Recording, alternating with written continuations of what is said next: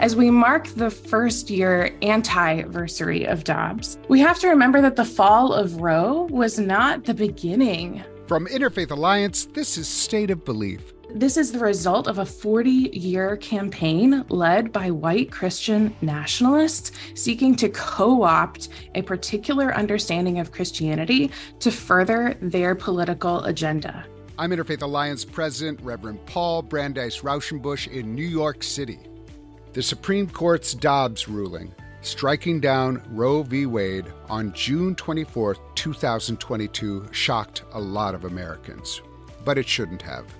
Most analysts agree the current court was assembled to deliver exactly this decision on exactly this issue to strike down a constitutional right to reproductive rights. While the campaign to Dobbs was primarily driven by religious values held by a minority, countless of faith leaders and communities have stepped into the chaos that followed the ruling to support and defend those most cruelly affected by it. Taking a leading role has been the Spiritual Alliance of Communities for Reproductive Dignity, or SACRED. Organizers, religious leaders, academics, and congregations are working together to advance the cause of reproductive freedom. As we reach the one year anniversary of Dobbs' ruling, I'll be talking with the Reverend Angela Tyler Williams, Sacred's co director for movement building. Every generation carries the responsibility to be that sort of founding generation, to have that founding ethos to sort of reinforce and renew the institutions that that allow us to have a voice in how we're governed and how we live. It would be great to put off all election talk, at least after the summer, but there's no way that's going to happen. And so we've got an obligation to talk about the values that are driving American electoral politics, especially the religious impulses that are such a big part of that. On this week's show, I'll be joined by Aaron Dorfman and Sofi Herscher Andorsky from A More Perfect Union, the Jewish Partnership for Democracy. They will be offering insights on lessons learned in 2022 and how they will likely apply to what's happening in 2024. This month starts a new era for State of Belief. We're partnering with Religion News Service, the leading religion journalism organization in the country, for distribution and expansion of the show. We hope that the important conversations we produce each week will reach new audiences and contribute even more to the search for strategies and solutions to the very real challenges facing our nation. Please be sure to subscribe to the new and improved podcast called The State of Belief at Apple Podcasts or your favorite podcast platform, or at stateofbelief.com slash new podcast. We've got so much planned for the weeks and months ahead, and I don't want you to miss out. Subscribe to The State of Belief today. The State of Belief is made possible in great part by the generous support of our listeners. If you've made a donation, thank you for helping get these conversations heard by more people who need them. If you haven't pitched in yet, information on how you can keep this show on the air is available at stateofbelief.com. And you can find out more about the work of Interfaith Alliance and join us in that work at interfaithalliance.org. And now to my first guest. The Reverend Angela Tyler Williams has been a regular guest on this show, dating back to her important work in faith based organizing at the Texas Freedom Network. A passionate advocate for LGBTQI plus inclusion and dignity, Angela is now co director for movement building at Sacred, Spiritual Alliance of Communities for Reproductive Dignity and it's perfect that she's with us on the one year anniversary of the Dobbs decision. Reverend Angela, welcome back to the State of Belief Radio. Thank you, Paul. It is so good to be with you for the first time, but to be with State of Belief again. Well, the attack on reproductive freedom, reproductive justice, feels like also a spiritual crisis for a lot of women and um, people who are faced with all of a sudden someone is telling me what to do with my body. And mm-hmm. I, I just wanted to start actually recognizing this momentous decision, talking about the organizing and the movement building that you're doing, but also recognize you are a pastor. Mm-hmm. And my guess is that you've had to talk to a lot of people over this last year about what it feels like to have someone tell you what to do with your body. Yeah. Thank you for this question. At Sacred, we talk about weaving together our faith story and our reproductive story, free from shame, judgment, and stigma. And we talk about everyone in this country has a faith story, even if they don't belong to a particular congregation or tradition, because of the Christian hegemony that just exists in the air that we breathe in the United States. And everyone has a reproductive story even if they have never parented children, even if they have never been pregnant, even if they have never terminated a pregnancy, everyone has a reproductive story because who you are, where you came from, your own birth, you came into this world in a particular place at a particular time, belonging to particular people. And that is a part of your reproductive story. Unfortunately, the the powers that be in this world have told us that we need to keep those separate and that our, our sex and our spirituality cannot live together in harmony. And that's simply not true. There's been so much damage and wounding that has happened um, at the personal and spiritual level, as well as the political level, for so long. And so, what we're trying to do at Sacred is to create and hold space for people to bring these parts of themselves together, creating healing and wholeness in a world that is still trying to keep us separated from each other and from different pieces of our own story. Mm, gosh, I mean, it's so beautiful and so needed. You know, it's it's. I, I like to tell this story of my own mother, who was a contraception and, and reproductive justice worker back in the 60s and 70s in Wisconsin. And she was also a Presbyterian and leader in her church. So I always kind of thought these things went hand in hand and it was mm-hmm. like oh you know i i, I grew up in a church that talked about reproductive uh, rights and uh, reproductive freedom so it is uh, it, it's always you know it's it's struggling it's a struggle for all of us to make sure that these things we have a holistic approach and right mm-hmm. now um, the truth is is that there's a lot of control that's being exerted on our minds on our spirits and on our bodies. And i wonder what changed for you for sacred for for other um, reproductive freedom activists who after the dobbs decision? Yeah I'm going to start connecting my own story with yours first, Paul. Um, I am a Presbyterian pastor and born and raised Presbyterian, and I was raised in the South.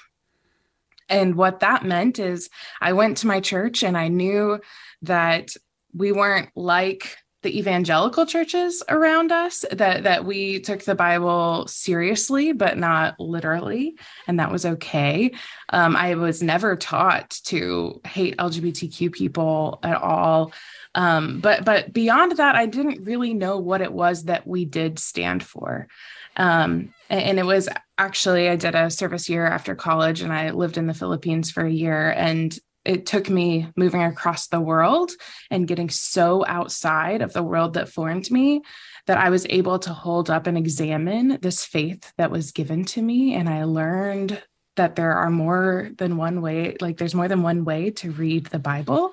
I learned about the power of Black liberation theology and liberation theology and feminist theology and queer theology and eco theology and mujerista theology. Like there was such a big, beautiful plethora of ways that we can bring our stories and our experiences to our faith and that they can inform each other in really beautiful ways. And it's actually in that setting where I came out to myself as a bisexual woman.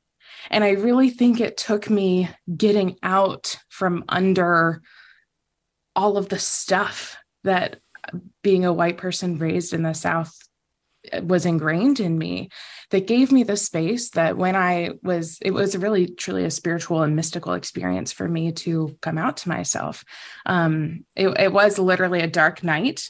Um, I cried myself to sleep, but what happened was I was my eyes were open to myself like oh you might be attracted to women too and i my, my, my tears and my fear was not about god my tears and my fear were about the church and I was already in the ordination process. And how are they going to respond to me sharing this other part of myself? Mm. And I wasn't sure, but but God was there, silently, just welcoming me in against her breast and just saying, "Yeah, baby, I got you." and so I, I share that to share part of my own faith and reproductive story and to talk about what has shifted. As we mark the first year anti-versary of Dobbs, as we're starting to call it, I need to shout out my good friend Glenn Northern at the National Council of Jewish Women for coming up with that. The Dobbs anti-versary, we have to remember that the fall of Roe was not the beginning of this fight of reproductive oppression. We have to remember that SB 8 went into effect in Texas on September 1, 2021. So abortion was already not accessible there. And, and before then, there is this is the result of a 40 year campaign led by white Christian nationalists seeking to co opt a particular understanding of Christianity to further their political agenda. It is not of God, it does not come from God, it comes from the minds of political operatives. And they have successfully targeted and chipped away at, at, the freedoms and the rights that Roe provided for over those 40 years. And, and so, what has changed? Well, there was a lot that was, we knew this was coming. It, it wasn't a surprise. It, it was a, yeah, all right, we're here. It, what we saw was really an opening of the eyes of the entire country, recognizing that, yes, this is the reality that we are living in, unfortunately. And so, one of the shifts is that people are taking my emails now. people are signing up and are eager to get into this fight. And, I, and I'm glad that they're there. And I hate why. I, I hate the why. I hate that it took the fall of this very fundamental right for folks to pay attention and to start showing up. And, and, I hate that there are millions of women and pregnant people and birthing people who now have so much more to weigh as they're making decisions about how and when to get pregnant and how to do they want to stay pregnant? What are their options for birthing? It's absolutely wild. Yeah. You know, you mentioned that it, things were already happening. Rights mm-hmm. were already be taken away. Friends of mine were just like, what is it going to take to get people in the streets? I don't know how you feel about this. It's been interesting to see the public opinion all of a mm, sudden mm-hmm. emerge.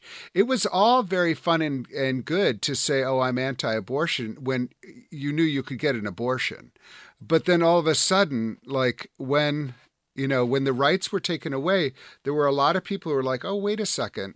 You know, this actually is not the country I want to live in. And we've seen mm-hmm. polls that have really, like, all of a sudden become much clearer about the majority of Americans who mm-hmm. really support uh, reproductive freedom and reproductive justice. Yes. What immediately come to mind is that there have been Black women and Indigenous women organizing for reproductive justice since 1994. And reproductive justice is the framework developed by Black and Indigenous women that holds to the four tenets the human right to have a child, the human right not to have a child, the human right to parent the children we do have in safe and sustainable communities, and the human right to bodily autonomy. And so there's been a movement that has been sidelined and erased from the conversation, but has been around screaming all of this out for 30 years. And only now are we beginning to see, oh, that this might be a good strategy. And mm. so I am thinking about those shifts in the ways that Black women have led in this space and have recognized that um, the right to abortion was not sufficient so long as you could not actually have access to the health care that you needed, whether that was safe and legal abortion care or if that is a safe pregnancy. We're also knowing that the maternal health mortality rates are skyrocketing, especially for Black women all across this country. Yeah, it's a it's a, it's a really important holistic framework that um, again doesn't doesn't talk just about birth, uh, but mm-hmm. talks about the broad you know the broad needs that surround um, carrying a child and then birthing a child and then raising a child. This is all part of a broader question and and the the, the ability to make decisions about your own life, the body bodily autonomy. I, where can people find you? I want to make sure that it, within the conversation yeah. that people are people are, we're going to say it more than once, but was uh, tell what's the website? What's the best place for someone to find out more about Sacred? So it's Sacred. You can find us at sacreddignity.org. That is our website that has everything about how to get involved with us, how to get your congregation involved in our work. On social media, we are at sacred underscore repro on Instagram and Twitter. On Facebook, we are just at sacred repro. Great. Now, tell me what congregations can do. I think it's really interesting that you have a congregation strategy. And I think yeah. we often just, because there's a perception, oh, religion is kind of dying out. Like, should we? I, I feel like congregations still have a very important role at this mm-hmm. moment in um, the religious life of the country, but also the potential of what congregations can do. Yes. How do, yes. Yeah, how do congregations fit into your strategy? So, the Sacred Congregations model is really inspired by faith based institutional organizing that has happened for decades. And in particular, the work that has happened in around LGBTQ and faith inclusion in congregations. Across every religious tradition and denomination, there is some organization working for LGBTQ inclusion, ordination, marriage, celebration all of that. And a lot of them have used this congregational designation model. And, and so when we look, when we recognize that we've got to shift the culture around faith support for reproductive health rights and justice. The way that we're going to do that is by changing the hearts and minds. We also have to name that we're here marking the one year anniversary of the Dobbs decision.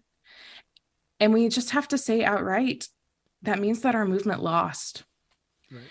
And our movement lost because there was not an integrated faith strategy that informed and supported. We we know that our folks um, uh, opposed to abortion, opposed to reproductive rights, opposed to life and flourishing of all people and families in this country, are rooting their message in a particular religious language, a particular religious framework. And so, in order to organize against that, we have got to get into our faith based congregations. And, and for far too long, particularly I come from the mainline tradition, we've just fallen silent. We said, well, that's that's an issue for those folks over there. And where has that gotten us?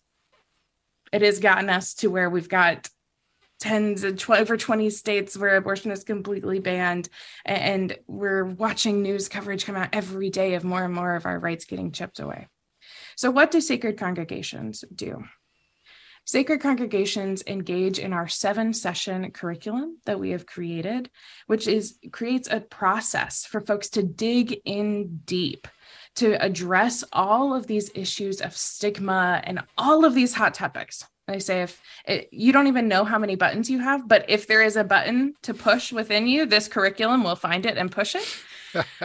but but it enables folks to to do that work in their own faith community where they already have relationships so then they can better show up to support the movements that are happening in their communities in their states uh, we've got our first ever sacred congregation is First Unitarian Universalist of Sarasota. And they went through the curriculum and then voted to become a sacred congregation.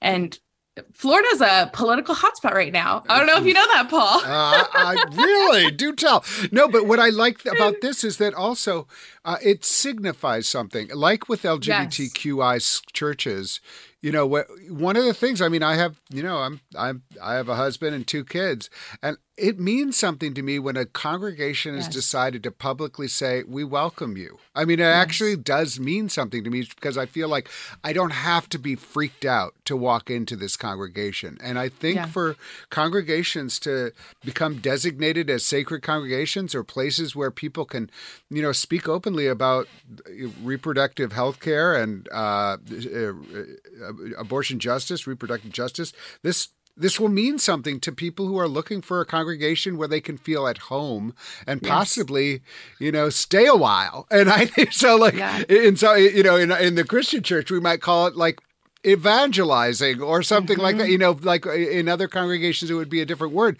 but it, it it's a way of showing to the world like this is actually what we stand for we've done the work we invite yes. you in so this congregation in Florida they voted and already have an organized reproductive justice action team and have already plugged in with their local movement. And there is a ballot initiative to get abortion protection on the ballot in November. And what's clear, what we've seen across this country, is that when you put abortion on the ballot, it wins.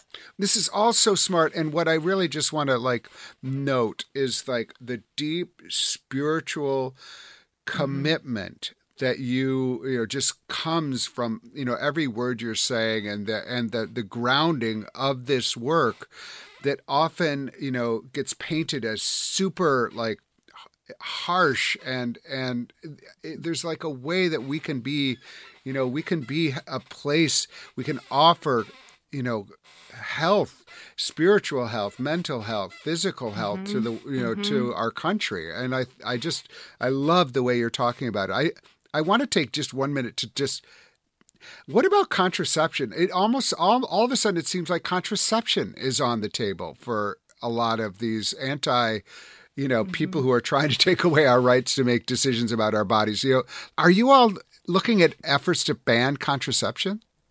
Yes. So when it comes to the issues of contraception, we're we're seeing play out what we always knew was going to happen overturning Roe was not the end of this work to control women's bodies, to limit the autonomy of pregnant people, and to hamstring medical providers who seek to offer compassionate care.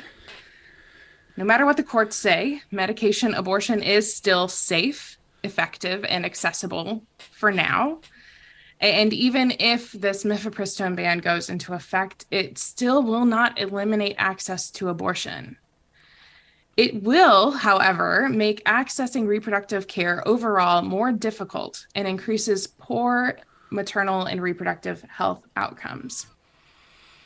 And, we have to be clear that this is still coming from that same driving force of white Christian nationalism.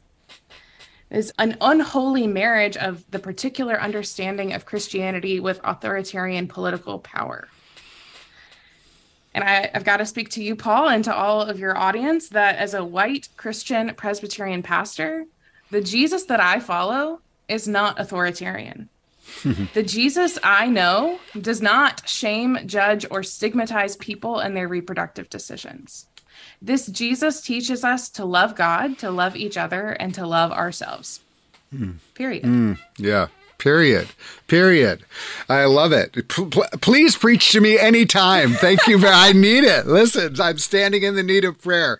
I can't help but thinking like, we have this idea of the moral arc of the universe and it's bending mm. towards justice and it's all going to be okay and as queer people we right now i'm kind of like huh it seems like things are going in a good direction but you know what what i see as like the power of things to be reversed and the permission that's being granted out there right now to kind of mm-hmm. say terrible things and do terrible things. How does the work that you've seen or the trajectory that you've seen on uh, reproductive rights uh, track with LGBTQI rights and the way that we can expect to live freely in this country? Yeah, yeah in some ways it's not a surprise. I, I would say that the LGB movement, the gay and lesbian movement, sort of has left behind trans folks historically. And, and we're seeing the fruits of that now. And we're mm. seeing exposing the weaknesses and, and the attacks on trans children on trans families, on trans performers seeking to make a good life for themselves, being artists and creators. And again, it all comes from the same driving force of white Christian nationalism. These are the same people, the same entities, the same dark money driving restrictions of uh, our, our, bodily autonomy, both in the reproductive realm and in our LGBTQ gender affirming care realm. So we have to be clear about that. And what the faith movement has to offer in this moment is a deeper grounding. You said the moral arc of the universe bends towards justice. And we have to co create that bending with God. Right. It does not happen on its own. We are watching the, the demons of white supremacy and patriarchy rearing up their heads because they know the time is nigh. Mm.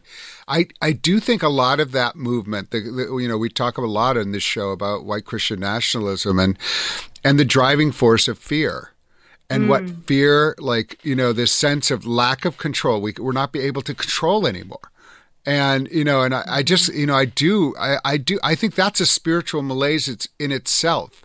And if there's a way that you know we could reach know, I, I really like i try to imagine like what could we do what could i do to assure people that i'm you know the fact of my existence does not have to threaten your existence. And the fact that other mm-hmm. people might make different choices do not, does not have to threaten your choice that you want to make. You know, there's there's a fear factor and it that's leading to a control impulse and an authoritarian impulse that is um, is really suffocating our democracy. Mm-hmm. Well, and it's because liberation is such a threat. Mm. Flourishing is a threat thriving is a threat. We have yeah. got to stay focused on what is the end goal? What is the vision of the world that we want to live in, the world that we want to create, the world that God helps us to create is a vision of life and abundance and flourishing and liberation. Yeah. Where the chains are thrown off and so we've got to come together and resist wherever someone else is trying to put more chains on us. Right. Right. I love that. That is a great way not to complete or end this conversation, but to pause it until the next time we get to talk. I just appreciate so much what you're doing. I also know that you have a great group uh, of collaborators that you no one is doing this on their own. We need one another. Yes, we are so grateful to work with wonderful folks such as Catholics for Choice, Faith Choice Ohio, Faith in Women in Mississippi, Heart Women and Girls, National Council of Jewish Women, New Mexico Religious Coalition for Reproductive Choice, and the Religious Coalition for Reproductive Choice. We also work with some amazing denominations like the Unitarian Universalist Association and their Side with Love campaign, the National Ministries of the United Church of Christ. And we love working with Faith Aloud, which is a has an all options um, clergy counseling line for folks needing care. And this year, to mark the anniversary of the Dobbs decision, we have put together a resource amplifying the calls to action of Sacred and all of these organizations. Go to sacreddignity.org to find that document and learn how to connect with all of us. The Reverend Angela Tyler Williams is co director for movement building at Sacred, Spiritual Alliance of Communities for Reproductive Dignity. Follow and support their work at sacreddignity.org. Angela, thank you so much for being with us, for your pastoral presence, for all of your wisdom and your encouragement towards liberation. I offer you uh, my own encouragement back to you and also wish you a happy Pride and happy 4th of July. Thank you, Paul. It was really good to be with you. Coming up next, Sofi Herscher Andorsky and Aaron Dorfman from the Jewish Partnership for Democracy. If you miss any part of today's program, you can hear full episodes of State of Belief anytime on our website. And please make sure you subscribe to the Next Generation podcast. Please go to stateofbelief.com slash new podcast. That's stateofbelief.com slash new podcast. You're listening to State of Belief, where religion and democracy meet.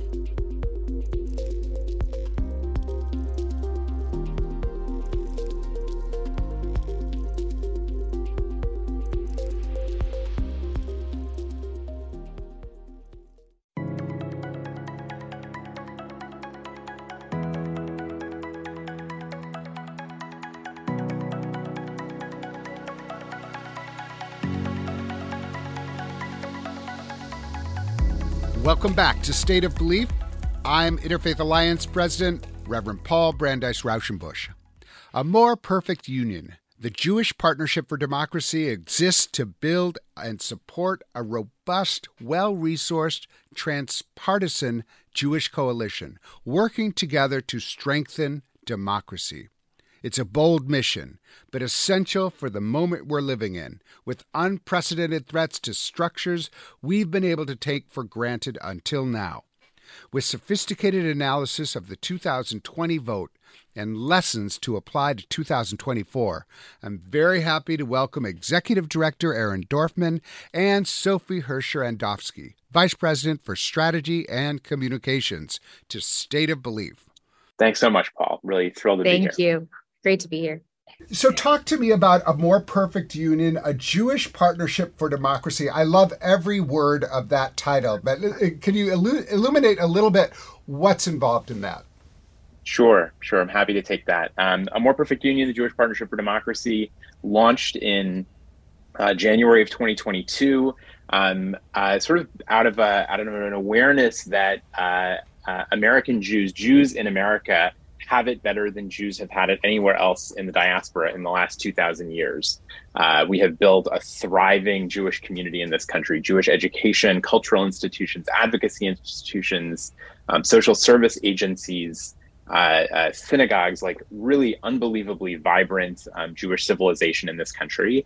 And that uh, our ability to to, do that has been primarily based on American democracy, the container that American democracy affords for uh, for us as a, a, very small religious minority in this country to to thrive.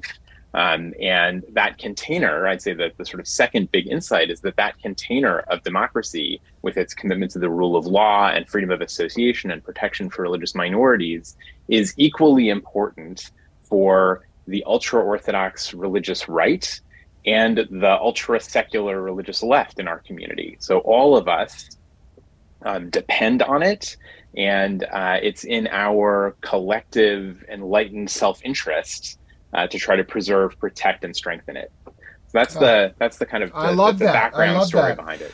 I reference sometimes my great grandfather Louis Brandeis, who I think would exactly agree with you that he was so committed to the idea of American democracy and felt like really part of his mission was to support and strengthen American democracy. I think that's just a, a powerful um, project for the Jewish people and um, and wonderful. So, so tell me some of um, the insights that you have gained in just a couple years. I didn't realize you kind of just started. So, what do you know now, and what are you hoping to learn?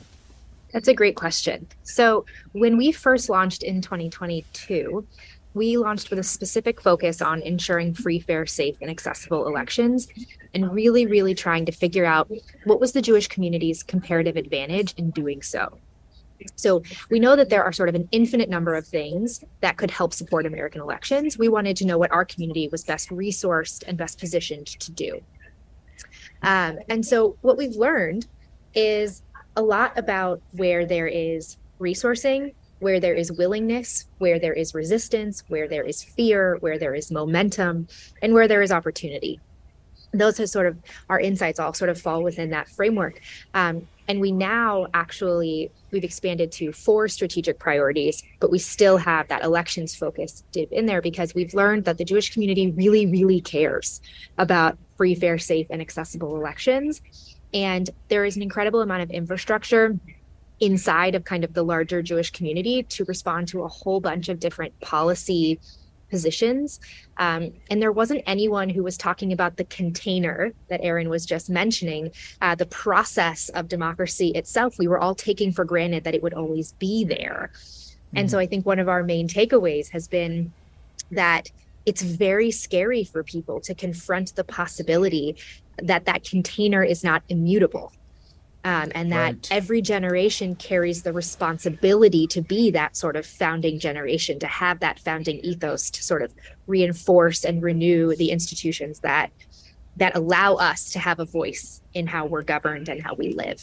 You're mentioning like the Jewish people are invested. I'll speak for for my own self. Like I think the Jewish people are invested in democracy for everyone, not just for the Jewish people. And I think that's part of what I, you know I'm hearing you say is that this is this is work that is important for all of us, and the Jewish people, like all of us, have a specific role, and to identify that role and know how we, they, you are going to show up for our democracy. And I, I love that project because I think it's actually something that we should all be thinking about. How will how will we show up for our democracy from our various faith traditions?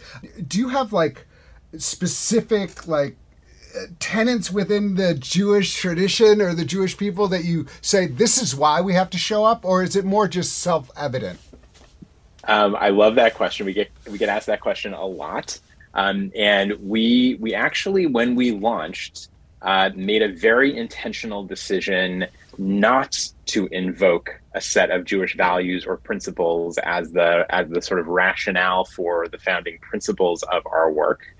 And and the reason for that is because uh, uh, is like like every great religious tradition, the Jewish tradition is rife with tension and one can look into the Jewish tradition and find all kinds of amazing rationales and justifications and support for democracy. And one can look inside of it and find all kinds of rationalizations and justifications for monarchy and uh, uh, the leadership of a priestly class and right all kinds of things.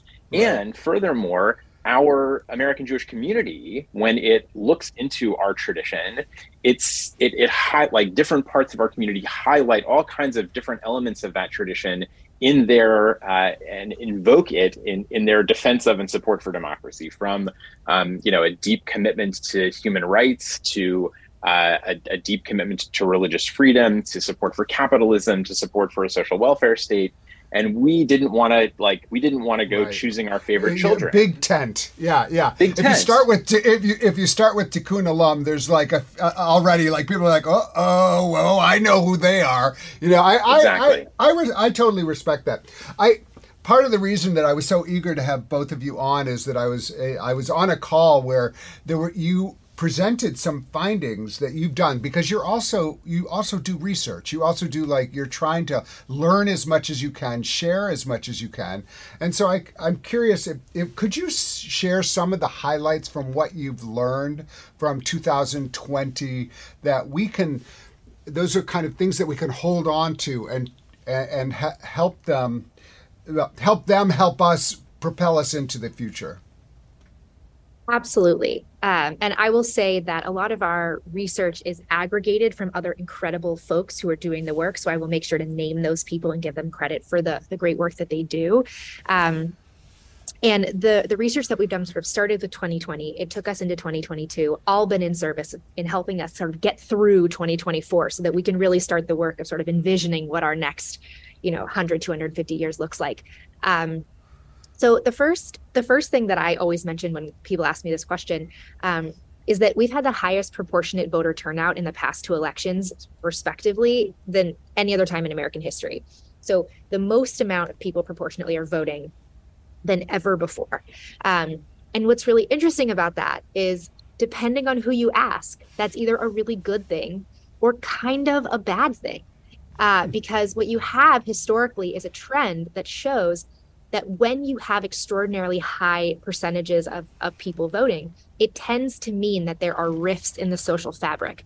It tends to mean that people are showing up to vote against something instead of showing up to vote for something.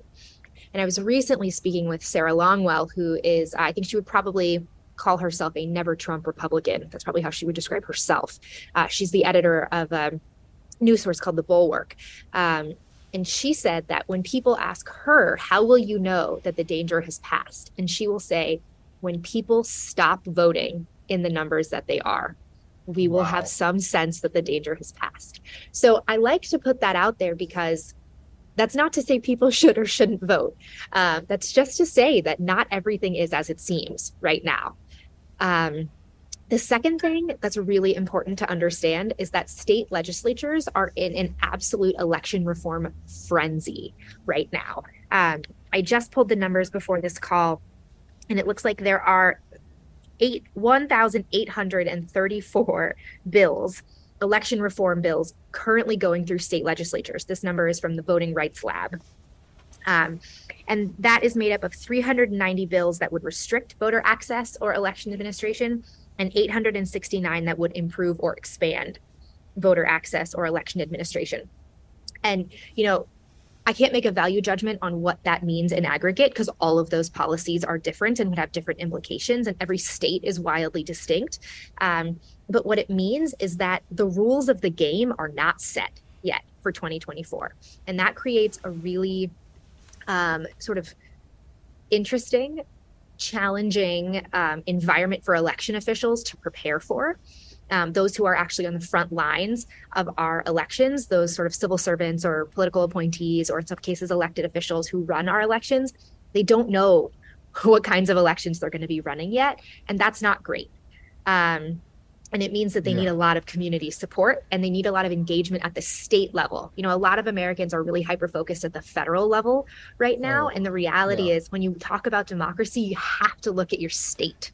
Yeah. um, you uh, have to, to pay to, attention. again to quote uh, you know brandeis uh, states are laboratories of democracy. That's where that's where we work it out. And uh, this is really this is all so bracing. Uh, okay keep going keep going Absolutely. Um, I will say, you know, I guess I was hoping to get more more positive, but I'll I'll continue in my current vein for just a second, which is to say, um, there's a real real need to support the election administrators that I was just talking about. You know, if you look at um, data produced from the Brennan Center for Justice, there's some really stark numbers out there about election officials. Most election officials, like I said, are civil servants. They're they're career um, career folks. And we're looking at about 20%, one in five, considering leaving their job before the 2024 election because of this sort of drastic increase in threats, in intimidation, in media attention um, I would draw everyone's attention to the Washington Post article that came out a few weeks ago about Bill Gates, who's the chairman of the board of supervisors of Maricopa County in Phoenix, Scottsdale, in Arizona, who is coming out publicly with having PTSD from all of the attention and abuse he got after the 2022 elections. Um, I always like to remind people that the majority of election officials are women. And when abuse mm. and harassment is directed at women, it compounds sort of partisan intentions. And so you get you get gender based threats. And when you have yeah. women of color, you get gender and race based threats. Uh, so, you know, these issues really intersect with a lot of other things that were happen that are happening out in the world. And the the real challenge here is that if these people leave their jobs, we will have a presidential election expecting the highest voter turnout in American history with people who don't know how to do the job enforcing laws that just got passed down right so it's kind of a triple whammy these things build on themselves. oh themselves God. And, yeah but the but the good news is there's actually a lot we can do i mean there's so much that we can. okay as, give it to us this is a yeah. this is a solution based show so let, let let us know what we can do come on Absolutely. Um, so I like to talk about supporting elections and election administrators in a supply and demand framework. I think there's two ways to think about it. And I actually think this is the perfect venue to talk about it because I've worked in faith based organizing for more than a decade. I started my career at the Interfaith Alliance as a as an intern, an undergraduate, um, and I've seen a lot of faith organizations do great work around elections, and it's always on the demand side. And when I mean the de- when I say the demand side, I mean voting. Voting is a very important part of elections, but it is not the only part of elections. So, religious organizations, faith based organizations, spiritual organizations do great work around voting rights, voter mobilization, voter education, uh, candidate forums, election protection, and all that work is amazing. And right now, we are we are confronting a real need on the supply side of elections for support from community based organizations. And that can look like a lot of different things. It can look like supporting um, election officials by recruiting poll workers. That's a huge, huge need. It's one of the first needs we hear when we talk to election officials. It can mean recruiting seasonal election workers, um, especially you know young people or even retired folks, but folks who can work in the warehouses and drive the trucks and sort of be part of the actual mechanisms of running an election because elections start like four months before an, we think an election runs and they go about a month after. These are paid positions that people can do um, with their county. There's also uh, supporting election officials in like the true communal sense of the word. I recently spoke with with someone at the at the uh, Association of Election Officials, and she said, if you live in a place where this makes sense, bake a pie. Bake a pie, bake brownies, have your Sunday school um, write thank you cards, take your chalk outside their buildings uh-huh. and decorate the street and say thank you because these people are overworked, they're underappreciated, and in many cases, they're actually under threat. They're this receiving is yeah, this is so important, and I, I do want I want our listeners, all of you, to take this seriously because this is something that we can do. It doesn't seem to me that it, this is an either or. You can be part of both of these pieces of work. I'll make it super simple for me, which is like it's loving your neighbor. I mean, you know, if, if, if nothing else, it's loving your neighbor who's showing up for us in a way that is really crucial for our democracy and being there for them. And even if you don't agree with them politically that's not the point. The point is is that we're all in our democracy with one another. And so these are these are really important ways that we can show up for one another. And i really appreciate that going forward like how will we know if if if if we're rallying in the right way and and what way can people learn about the resources that you offer in helping us do that rallying? Uh, I think that one of the things that characterizes this last decade or so in the United States, and this last 15 years since the kind of the global high watermark of democracy in 2008, is the sense of urgency and emergency around uh, around democracy, and um, you know there there isn't a binary indicator that's going to say okay we're in the clear right? Like authoritarianism and anti-democratic sentiment are are drifting away and democracy is safe and stable again. Democracies don't work like that right? Uh, sandra day o'connor talked about how uh, democracy needs to be relearned. Civic engagement needs to be relearned in every generation. So i think like from my vantage point the indicator for us is that this becomes a, a part of what we do as as our as our work as citizens. Um, we see civics education reestablished in in American public schools in a way that it has been in decline for the last generation.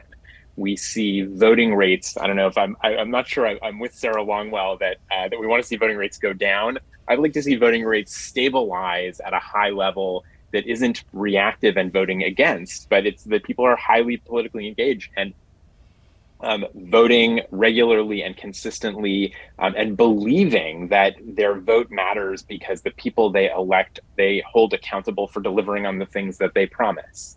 That we see reductions in the kind of toxic polarization that characterizes so much of our political discourse now that our anxieties about misinformation and disinformation dissipate that um, uh, the the decline in local journalism reverses, and we figure out alternative pathways to to providing highly effective investigative journalism that holds governments accountable and provides people with the information they need in order to exercise their citizenship responsibly. So I, I wish I could say there were you know three indicators that if they went the other way, we'd know we were out of this. No, th- those um, those all make total sense to me. I think one of the one of the things I'm most disturbed about uh, frankly, is the persistence, and you mentioned misinformation, disinformation, but just uh, the temptation that has been succumbed to just to say, no, I didn't lose.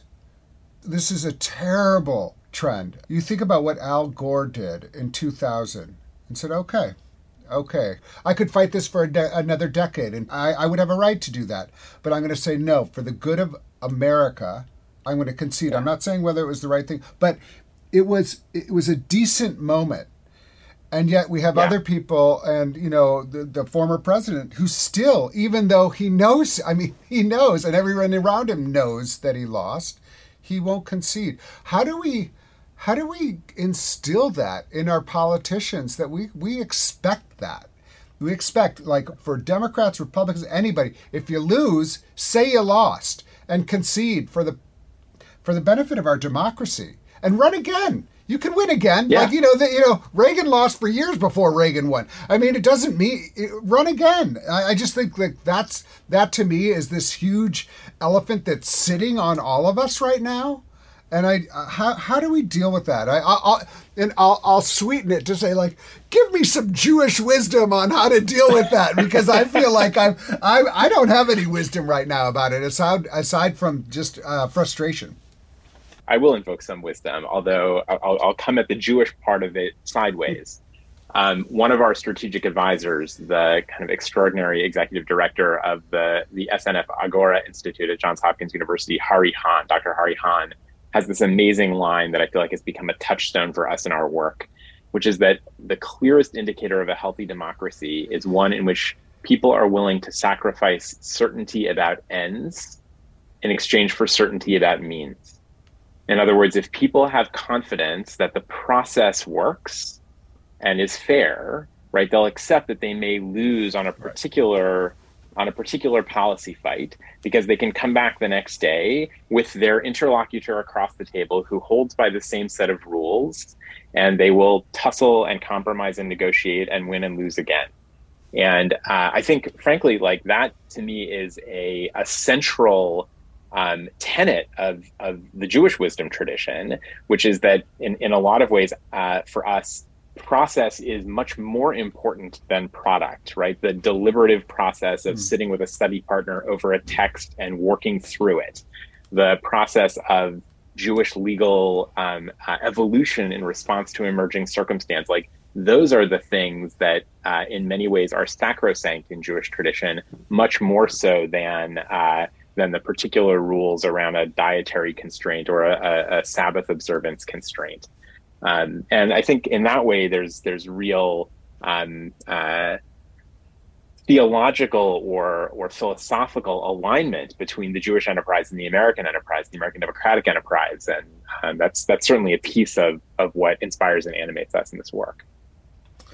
That was uh, that was lovely, and I, I really appreciate that. I I want to, we, we ask everybody uh, at this point in the conversation, what gives you hope? And so uh, I'll ask both of you that. Uh, what gives, Sofi, what gives you hope? You know, when I when I first started this job, I was worried that it was going to mess with my mental health. Um, and I've found that the more that I learn, the more hopeful that I feel. Um, the United States is the longest running constitutional democracy in human history. No one's done it longer than we have. So it was always going to be hard. Um, I think that if if there's anything that gives me hope, it would be that we're we're starting to be willing to embrace the fact that it's not easy and live into that instead of sort of relying on this this sort of uh, oversimplified narrative that that America is the culmination of all human progress. And by mm. nature, we must have established the city upon a hill, and thus it is perfect. That's never who we were. And the sooner that we that we really understand that it's ours to build, the more hopeful I will be. Thank you. I want to also, uh, you know, I, I, recognize that you um, you knew uh, Welton um, uh, and and worked with Welton and just if you had a had a memory or, or something you wanted to say about Welton, I'd love to hear it. Absolutely, and, and thank you for the opportunity to to share that. It's it's really sort of a a, a, really wonderful moment to get to speak to you today um, and to feel sort of to, to honor his memory. Um, the thing that sticks out to me the most about him is that I came to I came to intern at the Interfaith Alliance being a a Jewish girl from an urban part of California who went to college in Seattle. And I had a really specific idea of what I thought Baptists were and what I thought sort of Southern Christians were or had to be. And he was the first person whose friendship taught me that my biases were just as bad as everybody else, else's and that I needed to listen to people tell me who they were before I decided who they were. Um, yeah. And that was an, incredible gift he gave me that I will be grateful for for always. That's a that's a wonderful testimony. Uh, Aaron, tell me tell me what gives you hope. Um, I'll just I just want to echo uh, Sofi's thoughts about Welton. I did not know Welton, but um, uh, from what I have read about about him and his work, um, I just want to say, you know, in, in our tradition, the, the the phrase that comes to mind is "Zichrona libracha," may his memory be for a blessing um, for you and for all the people his his work touched.